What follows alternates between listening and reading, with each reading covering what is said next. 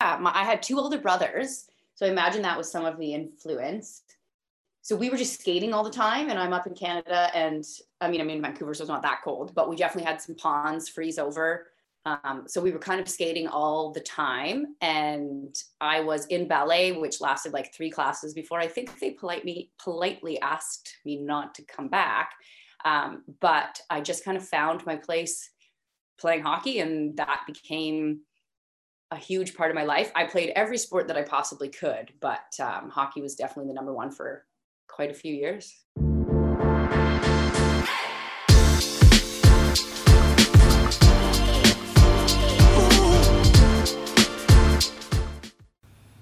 This episode of the Smart Athlete Podcast is brought to you by Solpri. If you're active at all, whether you're running or simply out walking for the day, you've probably experienced one of the number one problems that active people have, and that's chafing. Solpri's all new, all natural anti chafe balm solves that problem while feeding your skin the vital nutrients it needs to be healthy. If you'd like to stop chafing once and for all and treat your body right, Go to solpri.com to check out the anti-chafe balm today. That's S-O-L-P-R-I.com. Welcome to a very early morning edition of the Smart Athlete Podcast. I'm your host, Jesse Funk. My guest today is a former collegiate and professional hockey player. She is a trail runner currently, so a little bit of a change in sports. Um, she's a run coach at Rugged Conditioning and the host of the Trail Running Women podcast. Welcome to the show, Hillary Spires. Thanks. I'm super excited to be here, and thanks for chatting with me uh, so early in the morning. Yeah, it, it, you know, thanks for being excited this early in the morning. Um, so where wherever you are listening to this, hopefully it's not quite as early as we're up, but that's what you do when you you know need to record a show, and the best time for both the host and guest is early in the morning. You just you just get up and get it done. So um, thanks for making the accommodation and, and hanging out with me. Um, especially because I, you know, you mentioned you got to get up before. I think you said your son is going to wake up, which then I'm sure throws everything out the window for the day, and we just got to take care of him. Yeah, exactly. So that is why I do have to do these recordings usually pretty early. And as you mentioned, I have my own podcast. Most of the time, my guest ends up being in a later time zone, which works great. So I don't have to force anybody to get up as early as I do. But once the toddler is up, and we also got a puppy, and I work full time, it's uh it's kind of mayhem but that's okay it's fun i feel like it may, maybe if you if you interviewed guests exclusively from europe it would be like perfect because you you'd just be getting up and they'd be in like middle afternoon early evening where they'd just be like finishing their work day and kind of settling down for the evening. You would just everything would line up really nicely with that time zone jump i think. Yeah we've definitely done that. It is nice. The only challenging one is Australia, where like they're a full different day, and I get yes. it wrong every time. Yes. No, I. uh, this is for for an upcoming product I'm working on, uh, a new sports drink, where we're going to be doing like uh, sweat testing and stuff to try and match people's electrolytes um, with what their body uh, loses. Is this I, I got this kind of machinery from this Australian company and trying to like coordinate Zoom you know zoom talks with them was interesting uh trying to make sure that the dates are right where like the date for them is a different day from today and it's their morning and my afternoon or we time zone changes and online web conferences are um, a challenge at, at best. I don't doubt it. So um you know i was reading with the the i'll call a packet um, of information that my assistant sends to me about you uh, you started hockey at a very early age. Yeah, my, I had two older brothers. So I imagine that was some of the influence. So we were just skating all the time, and I'm up in Canada, and I mean, I'm in Vancouver, so it's not that cold, but we definitely had some ponds freeze over. Um, so we were kind of skating all the time. And I was in ballet, which lasted like three classes before I think they politely, politely asked me not to come back. Um, but I just kind of found my place playing hockey, and that became a huge part of my life. I played every sport that I possibly could, but um, hockey was definitely the number one for quite a few years.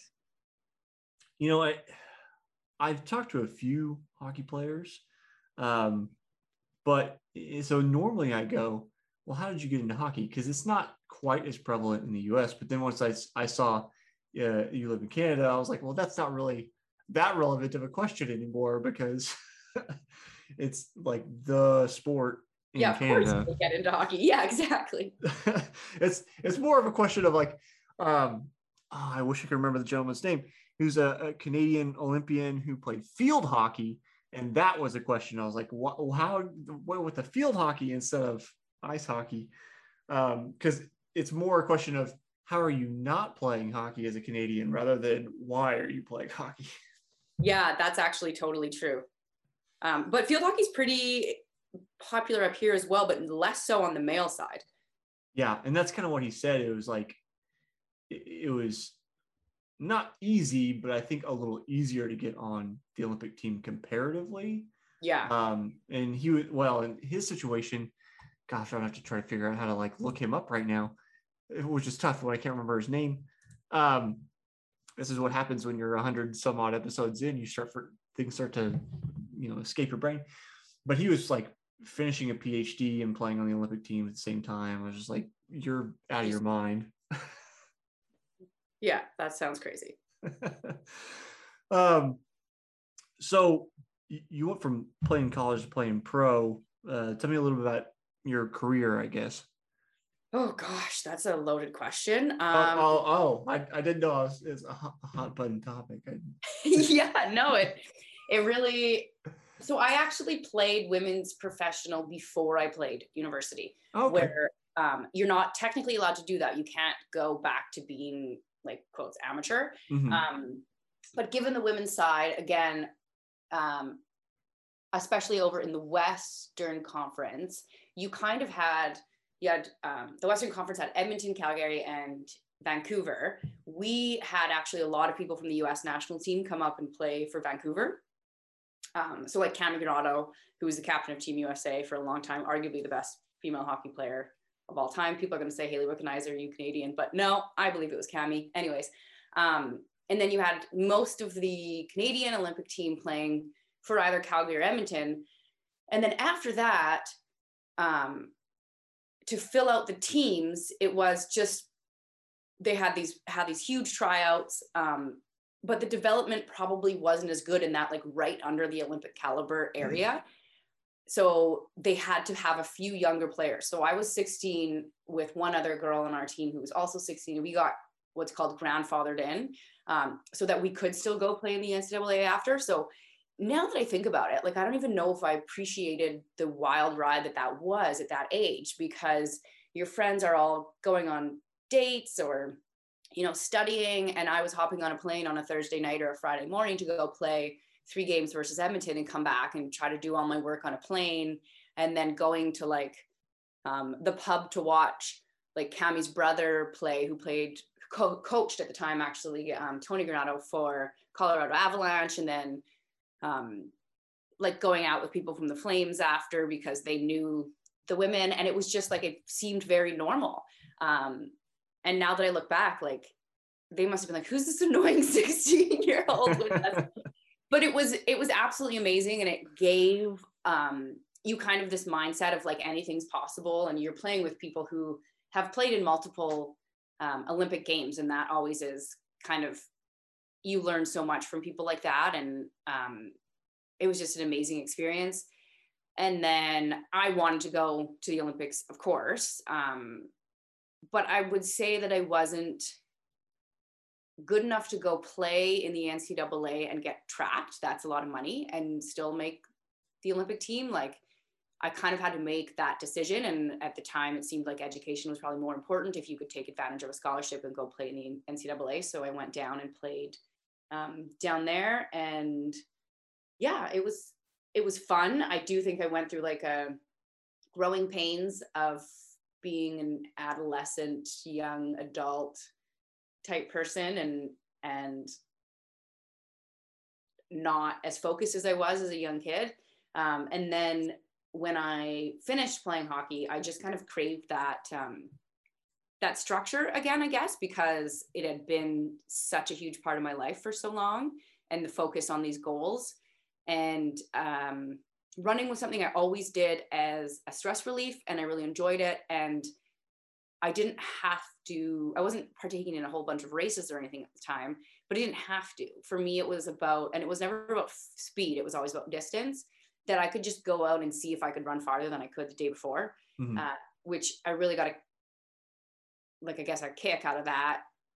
And then I found MMA fighting. And that I don't think you kn- knew, maybe not, um, really Nope. took over for a little while. Um, and as an athlete, that sport fits me probably 100%. You have to be fit, you have to be strong, um, fearless, and you have to be able to read somebody else and then react to them, um, or hopefully be ahead and force them into Right, reacting preempt. to you. Mhm. Yeah, and um, and I loved it. And uh, I had had a knee surgery, so being on the mat and the like softer impact seemed to be really good for my body um, Mhm. instead of just pounding the pavement, right? And um, had some tournaments and some fights, and it was amazing. But I got a few concussions, and I was getting older, and the concussions were actually just kind of freak accidents in training, but they are something that could happen in fights, and there's no headgear what I was doing, and um, it's that started to look like maybe that's not something I want to do long term. And at the same time, I was kind of just fiddling around playing other sports. Like I love being a beginner. Um, I absolutely love having no idea because then there's no pressure. Because when I was playing hockey, there was always this expectation. So to play new sports, there's there's no expectations except just totally suck. Um, and then one day I just went to a trail race, and it was this like magical experience. And I slowly kind of realized that like I didn't really want to do much else. I just wanted to run around in the forest. And I'm still like I'm brand new at tennis now and I'm loving totally sucking at tennis. But uh, pushing the distance in the mountains just caught me. And I, I haven't really been able to look back since. It's a lot to unpack in that story. yeah, sorry. I kind of went on a tangent there. no, it's fun.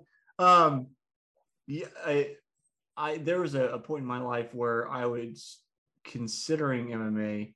Um, I'm a, a very, very uh, out of practice black belt in Shotokan karate, and I had talked to my instructor at the time. I said, you know, I'm kind of interested in that, and um, uh, she said, "Well, do you like your nose? Uh, if you like your nose, you probably shouldn't do that." So I think Yeah. that, along with some other conversations, le- led me away from that. And also, I was more interested in running, um, and then you know ran collegiately. So I was I earned my black belt when I was 16, so still in high school, kind of similar age when you were you know coming to be a pro um, in hockey. And karate is very different from the Right. boxing right? Right. So that's the Right. part, like the actual impact of the face punches Right. is a different thing. But it also was really fun and like you learn, like you protect your nose. It's just part of it. Well, right. And I mean, I've been I've been kicked and punched in the face before. That I mean that.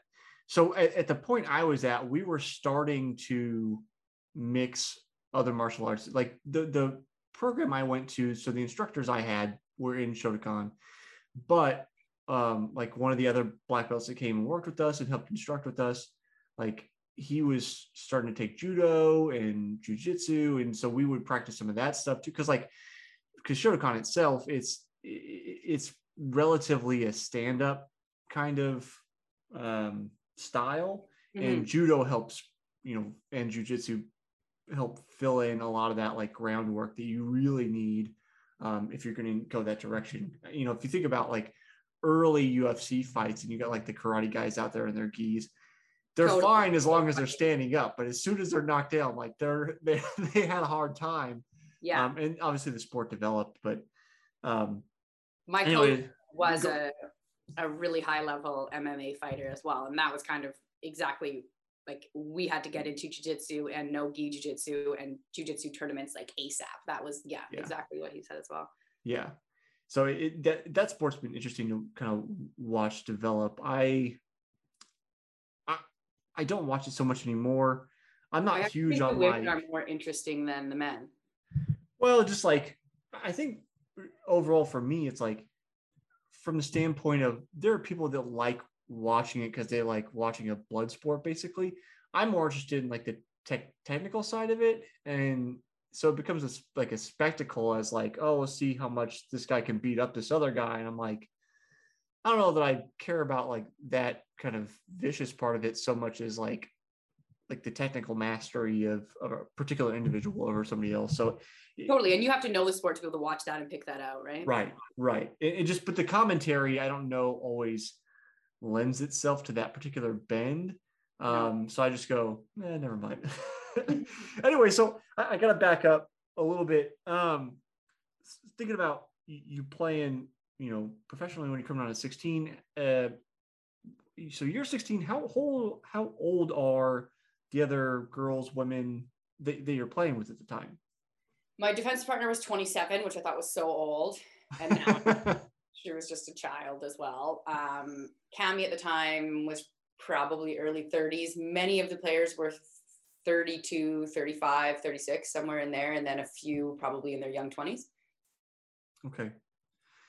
That and did, did it strike you odd at the time or were you just like this is this is me this is where i'm at like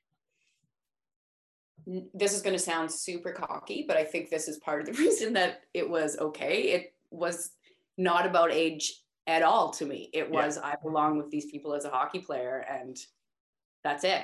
And I, I was always always had, especially in female hockey, I always kind of played with older women, not well, older girls, I should say. I didn't play with older women until this team, but it I was so focused and probably so mature, not as a human, but as an athlete, um, with my drive and um, like ability to make choices that would make me a better hockey player that it didn't it didn't feel out of place. Once i went to university i sort of lost that and it was like i made up for lost time and kind of exploded in a sense. But when i was that young for some reason it just fit.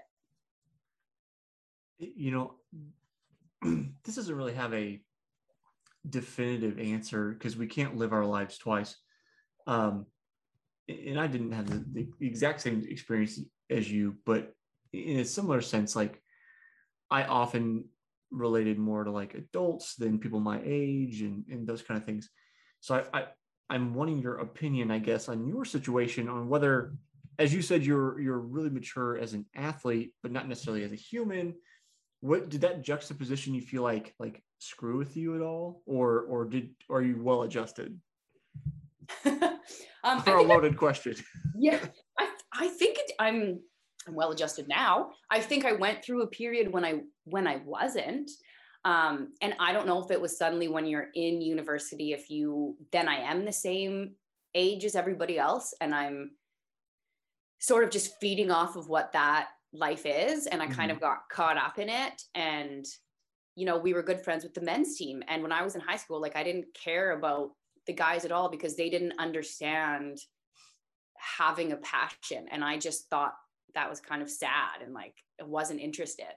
But then you get to university and you've got men who like might make the NHL and not not just because of their them being good at athletes, but like they understood um giving things up to be a good athlete. And then I saw how they could maybe behave and still be good at hockey. And I just got caught up in it um, as far as like staying out later, starting to drink, all of those things. Mm-hmm. And um, yeah, just sort of had to go through a time where I just cha- like had to grow up, I guess is the best way to put it. Um, and then, and then it shifted because you do grow up.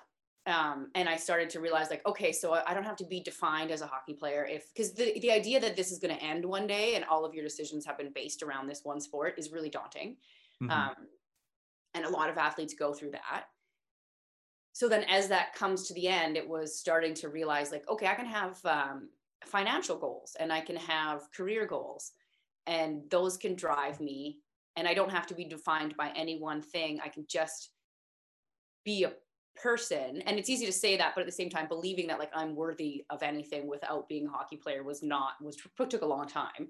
Um, i don't even know if i still believe that. And that that kind of screws with you but um you do kind of grow up and then suddenly the things that you did as a young kid that made you who you were and the reason i was like a captain of team bc um, when i was young not that that's like a huge thing but there's a reason you're in that leadership position at that age. Like those are still qualities that are me and then they became useful in such things as career and like goals buying a house things like that. Um, mm-hmm. does that make sense? Yeah. It's it's it's a topic i've been kind of mulling over the last few years um you know on a personal level kind of wandering around aimlessly a little bit. You know you mentioned like after leaving hockey you wanted to come back to something like a little more structured and kind of goal oriented a little bit uh, and, and, so i've kind of found myself just floating out in the ether um, after like leaving behind my own kind of athletic dreams. And so it's something i've been just considering of like uh, you know i don't know how i imagine you probably did but please correct me if i'm wrong but it's like i i would um de-emphasize holidays or get-togethers or whatever. It's like i was more concerned about i need to get enough rest for training or uh, get my run in or what like if if you know if if the christmas party was at 10 a.m and that's when i needed to go run like that sucks. Like i, I gotta go get my run in and i'll just come in sweaty afterwards. Like it, it was I, I i lived to run instead of ran to live. And now, you know, being the age I am and kind of where I'm at in my stage of life, I go, was that the right thing to do? And sometimes I go, no, it wasn't. But then talking to you, I'm like, well, maybe it was. And this is simply the after effect of that. And that's fine. You know what? I think it's like, I totally know what you're saying. And that's exactly what I was like. Like, we, I didn't drink at grad when everybody was because I knew I had tryouts like a week later. Um, and I didn't want anything to affect that. And I think no, like I wouldn't change it and I wouldn't do it any differently. And I don't think you would have either because it doesn't um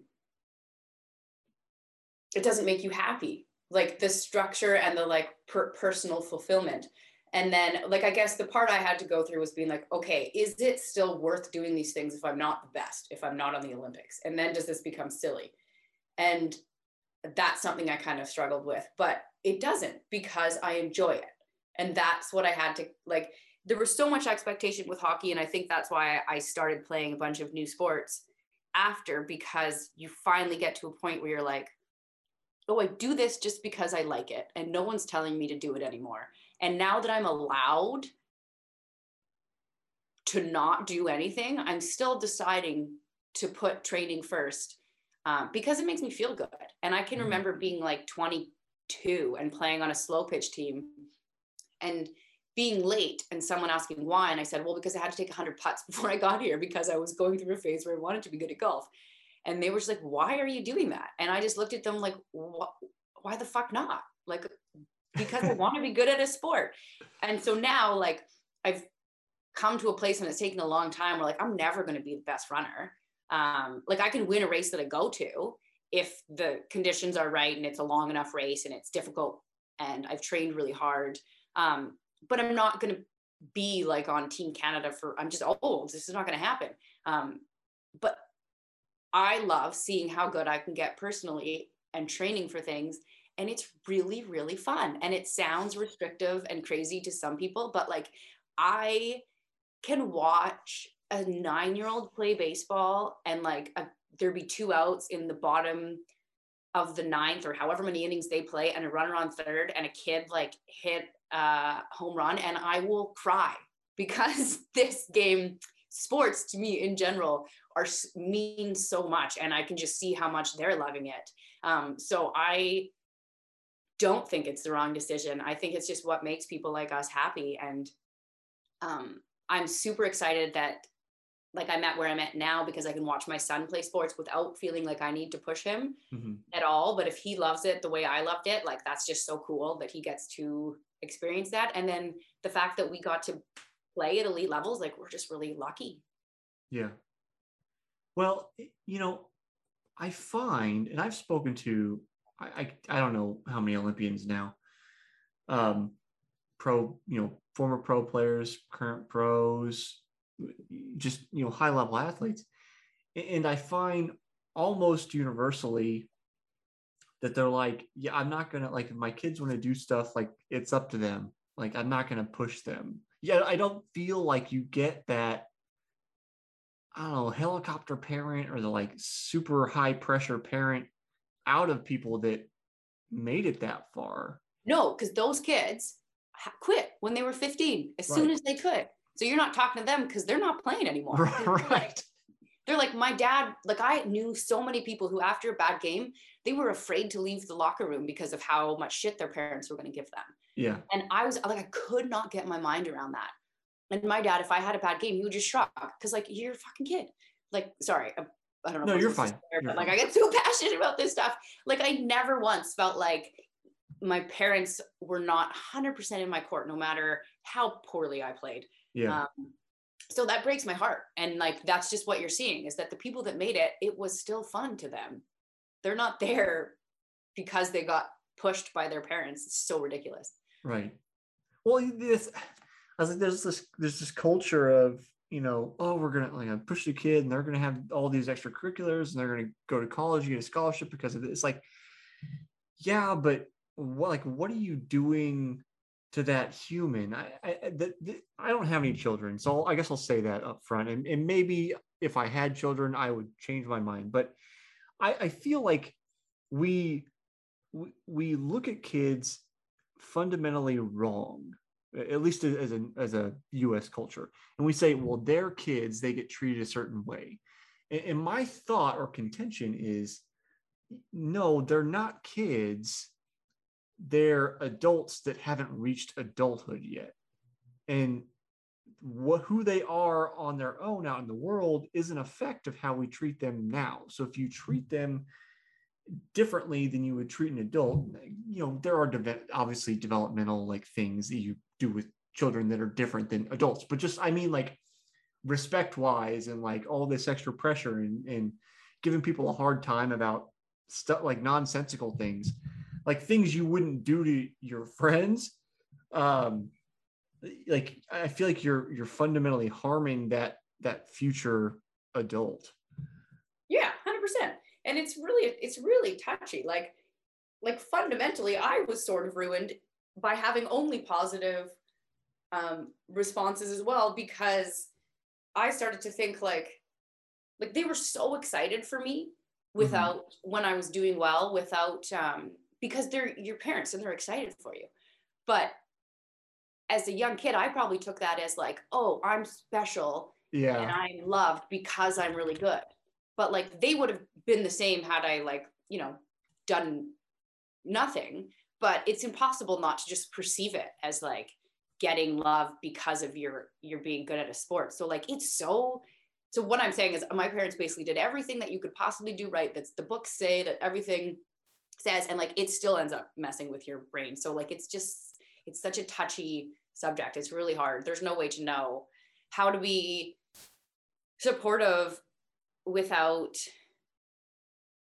being too hard but having structure without making like you know it's just it's just hard. I think you just have to have open communication about everything but you're totally right. Like they deserve just as much respect as like can you imagine if you went to work and your boss just like you had you had a bad day at work like walked you out to the building yelling at you and saying you were stupid and like why would you do that? Like why would right. we do that to a kid? You're yeah you're totally right. Right. Well, uh, in, to your point, I also have um, a philosophical point that all parents screw up all children to a greater or lesser degree. Um, so, which is which is in part just an admission of humanity. Like we yeah, all society, make mistakes. Not just like, right. Yeah. It's, it's not it's not saying all parents suck. It's like I think my parents did a pretty good job in general. Do I still have issues? Sure. Why? because they're people. Like we all have problems, we all make mistakes, and that is the messy nature of, of life. Um, but you, you talking about kind of too much positive affirmation reminded me of a conversation I had. I was back on episode 106 with AKA Quackor. um, he was a uh, 400 meter hurdler trying to make it to the Olympics, and he just he talked about how there's like an adjustment when you know he he, he was in the NCAA and, and you know competed at a high level, all these things, um, competed professionally, and there's just you get so much attention, adoration, free stuff, like all this positive reinforcement because when things come relatively easy, I guess I'll say, compared to like, say, if I was trying to be a 400 meter hurdler, nobody would care at all. um, so, like, he was just talking about the adjustment period when you leave that all behind and nobody cares about you anymore. And you don't get that all that positive attention that's been like kind of heaped on you because of your your talents and hard work to that point. Exactly. And that's what i was saying by like after your sport's over and you've identified as a hockey player and made decisions that that it's that same transition. And like we in university in the ncaa like it's a big deal like people ask for autographs in the mall like it's bananas, but yeah. it happens to like young kids there who are excited to see you. And I just want to correct you. I wouldn't say my parents gave too much positive affirmation. They weren't like, you know, if I played bad, like, like they were very real about it. Okay. But it was, um, you can't not be excited for your kid when they do have success. Yeah. And there was like a variety of like that you're 400 meter person, um, things going well. And like you know you start getting letters from harvard in grade nine and all of these things and um, like those are just things that are talked about. Yeah. Which and that so that like it all it all adds to it. Um, but it wasn't it wasn't like and i the reason i'm stressing this is because i think the too much positive affirmation might be one of my biggest pet peeves in the in the whole world um, like a participation badge or a kid that comes in last. Mm-hmm. Because I, I think also you do have to celebrate people who are talented at running because what if that kid maybe is the worst math student but everybody else like so they're not saying oh you participated in math class congratulations. They're still giving honors to the kids that do the best. So if the, if somebody's only good at running and they're they're struggling at math like you have to celebrate what people are good at as well. Um, so i guess i just hate the like super soft parenting and that's not what i had either just as a disclaimer. Right. right. No, no, no, no. I, I'm with you. Yeah. Um, yeah. Well, and you know, we're talking about karate. We had participation tr- ribbons or whatever in karate. I don't think. Uh, maybe I did, but I just don't really care. Remember caring about them much. Well, yeah, because it's a cop out.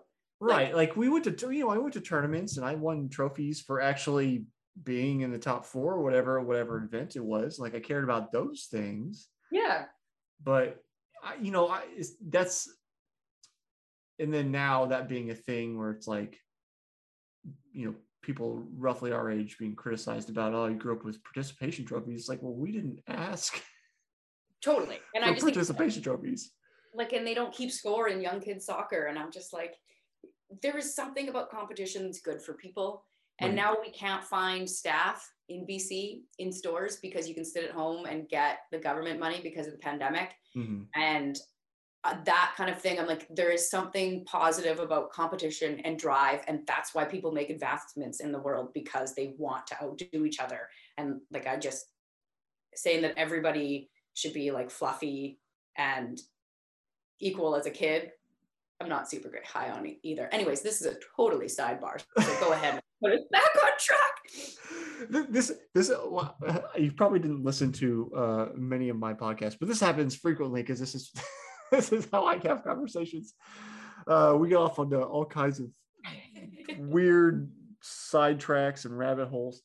Um, but no, I'm just you know thinking about like not keeping tracking kids soccer. I, I, I don't know. Like I'm not a child developmental expert. You know, I I have an undergrad in psych, but I did not specialize in um, developmental psychology. It, it, but just like there's a there's a balance, right? Where it's like you are you got to teach kids skills. So if we're playing soccer, like you have to teach them how to run with the ball. You got to teach them how to shoot. You know, eventually you got to teach them how to take PKs and like you got to teach them all the skills. But there definitely is a point, and I don't know when that is, whether it's from the beginning or later. It's like you have to. One of the skills is learning to deal with failure. Yes. Yes. Exactly. Because life life is full of failure. Exactly. And, we'll we'll get to this, but that I, there's a question I ask everybody uh, on every episode, which I'll ask you at the end, which has to do with failure. But it's like we don't. It's like we shy away from it.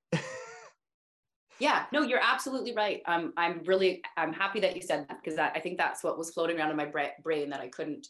Yeah. Um, I couldn't well, articulate because then if you go to like a job interview you might not get the job and you right. have to know like okay so what do i take away and how do i deal with this and if it's the first time anybody's ever said no to you or not like oh congratulations you showed up you get a job like yeah the world will be a sad place well right or, or like the idea you know there's this idea at least for a while maybe it's still floating around It's like well if i went to college i deserve a job and it's like well let's like i i i had this conversation with a friend when this came up probably a couple of years ago now and I was like, well, let's take this idea to the extreme and say everybody that goes to college wants to be a professional pianist.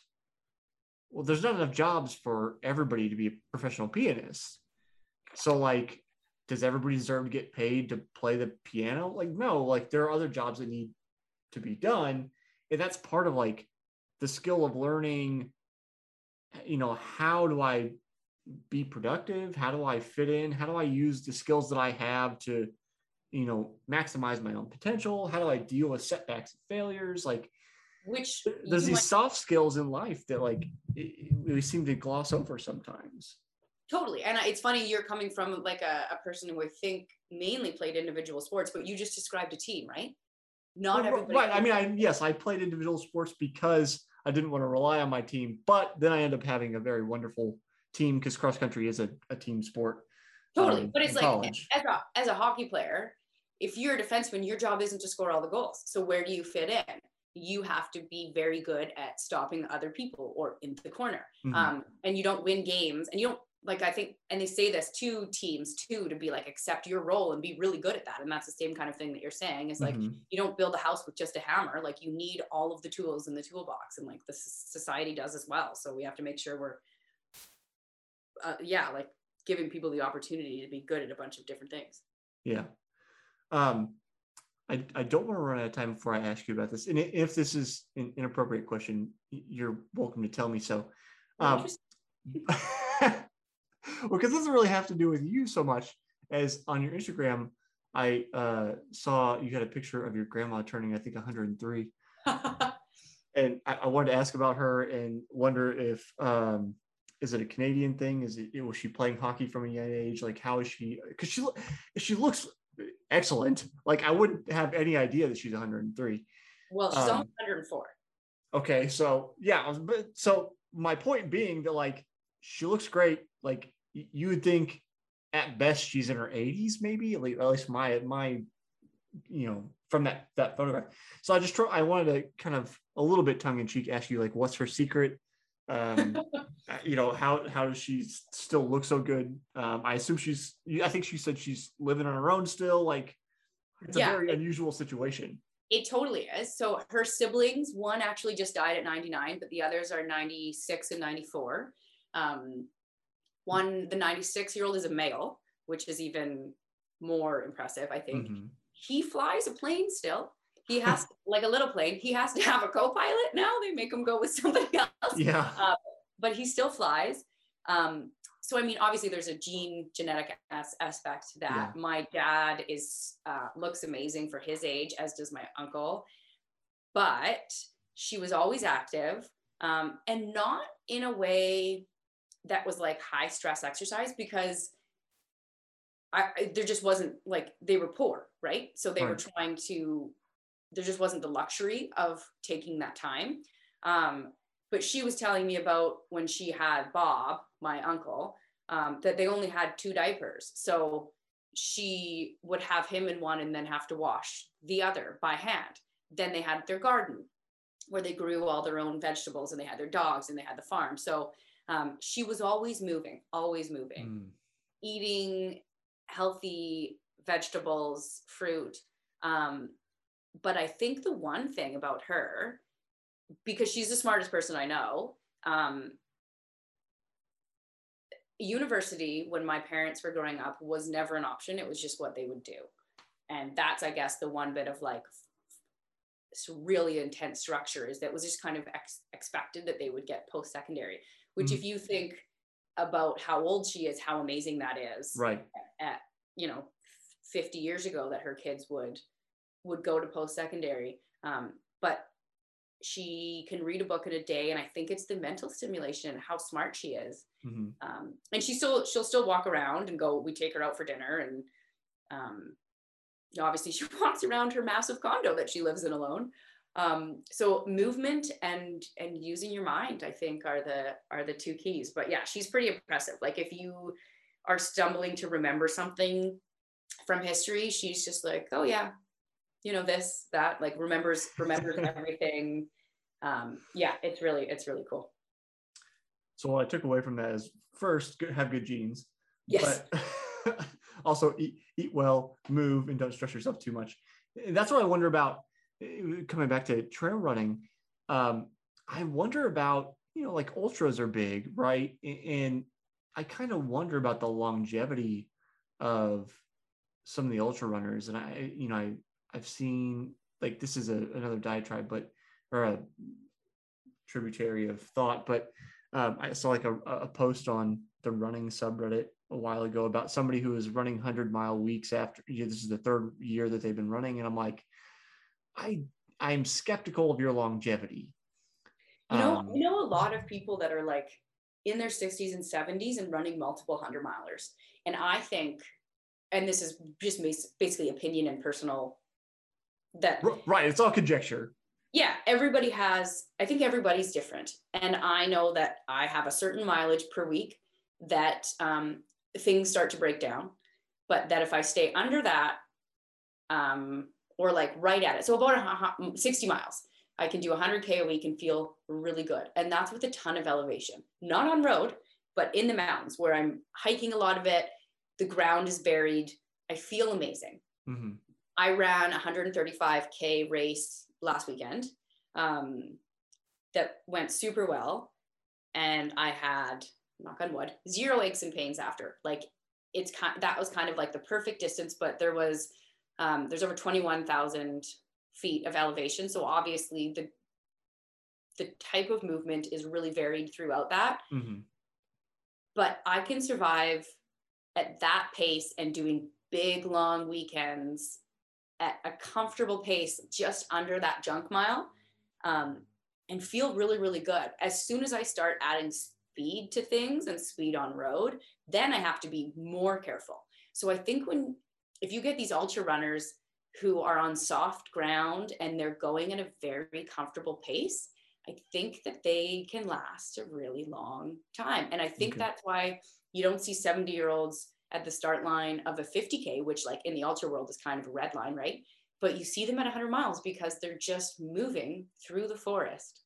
right i mean that makes sense Uh, since i you know i'm i I think we maybe we, we talked about I, i'm trying to get back into um like cross country and, and thinking about trail and stuff although i'm interested in the short short stuff the yeah, like so 10 you're what you're doing stuff. is harder because you're going faster and it's harder on your body. Right. Yeah. So like I, right now I'm at like just finally again knock on wood at like just over 40 mile weeks and most of my stuff is you know road sidewalk i get a little bit of um, grass and chat trail here and there but um, i would say 80% of my miles are on hard surface.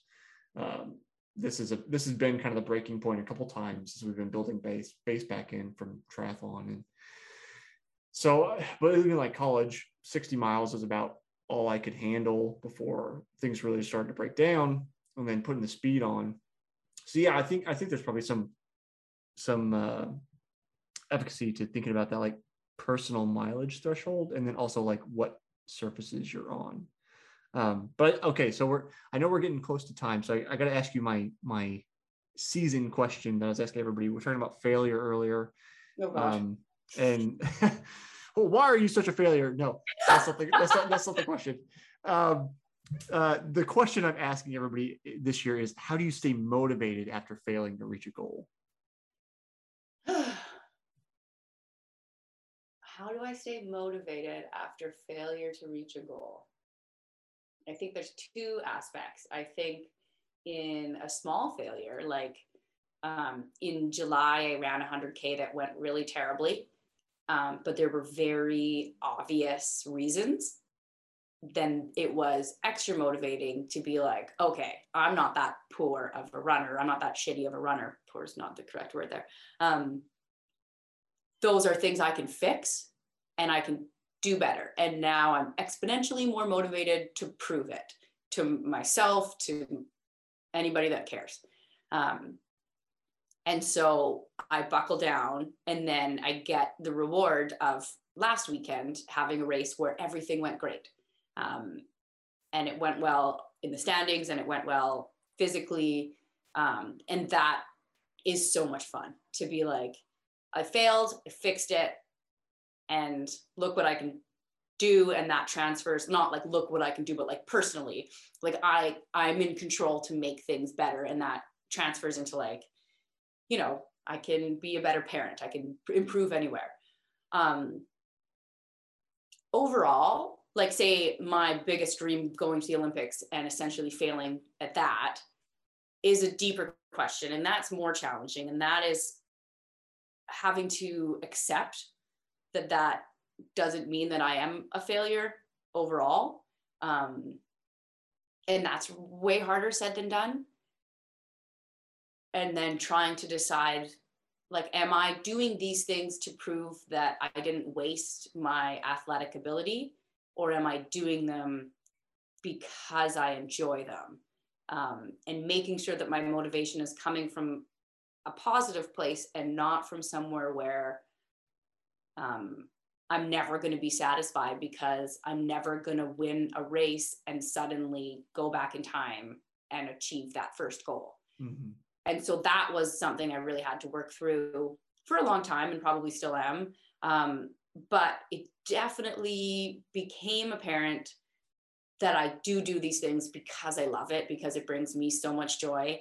Um, and like I said, I know that because I get just as much fun out of being a super shitty tennis player or watching a kid play baseball than I do from winning a race. So yeah, um, yeah. No, that's a that's a great answer. Um, Hillary, where can people find you, get in touch with you, hear the podcast, all that kind of stuff? Yeah, the podcast called Trail Running Women's. It's on where any podcasts are out there, and um, it's a lot like this. It's a casual conversation, but we just talk about the regular life that people have and go through their stories that also seems to lead them to running really long distances in the mountains. Um, it's a lot of fun. So find us there and then find me on Instagram at Hillsport, H I L Sport 55.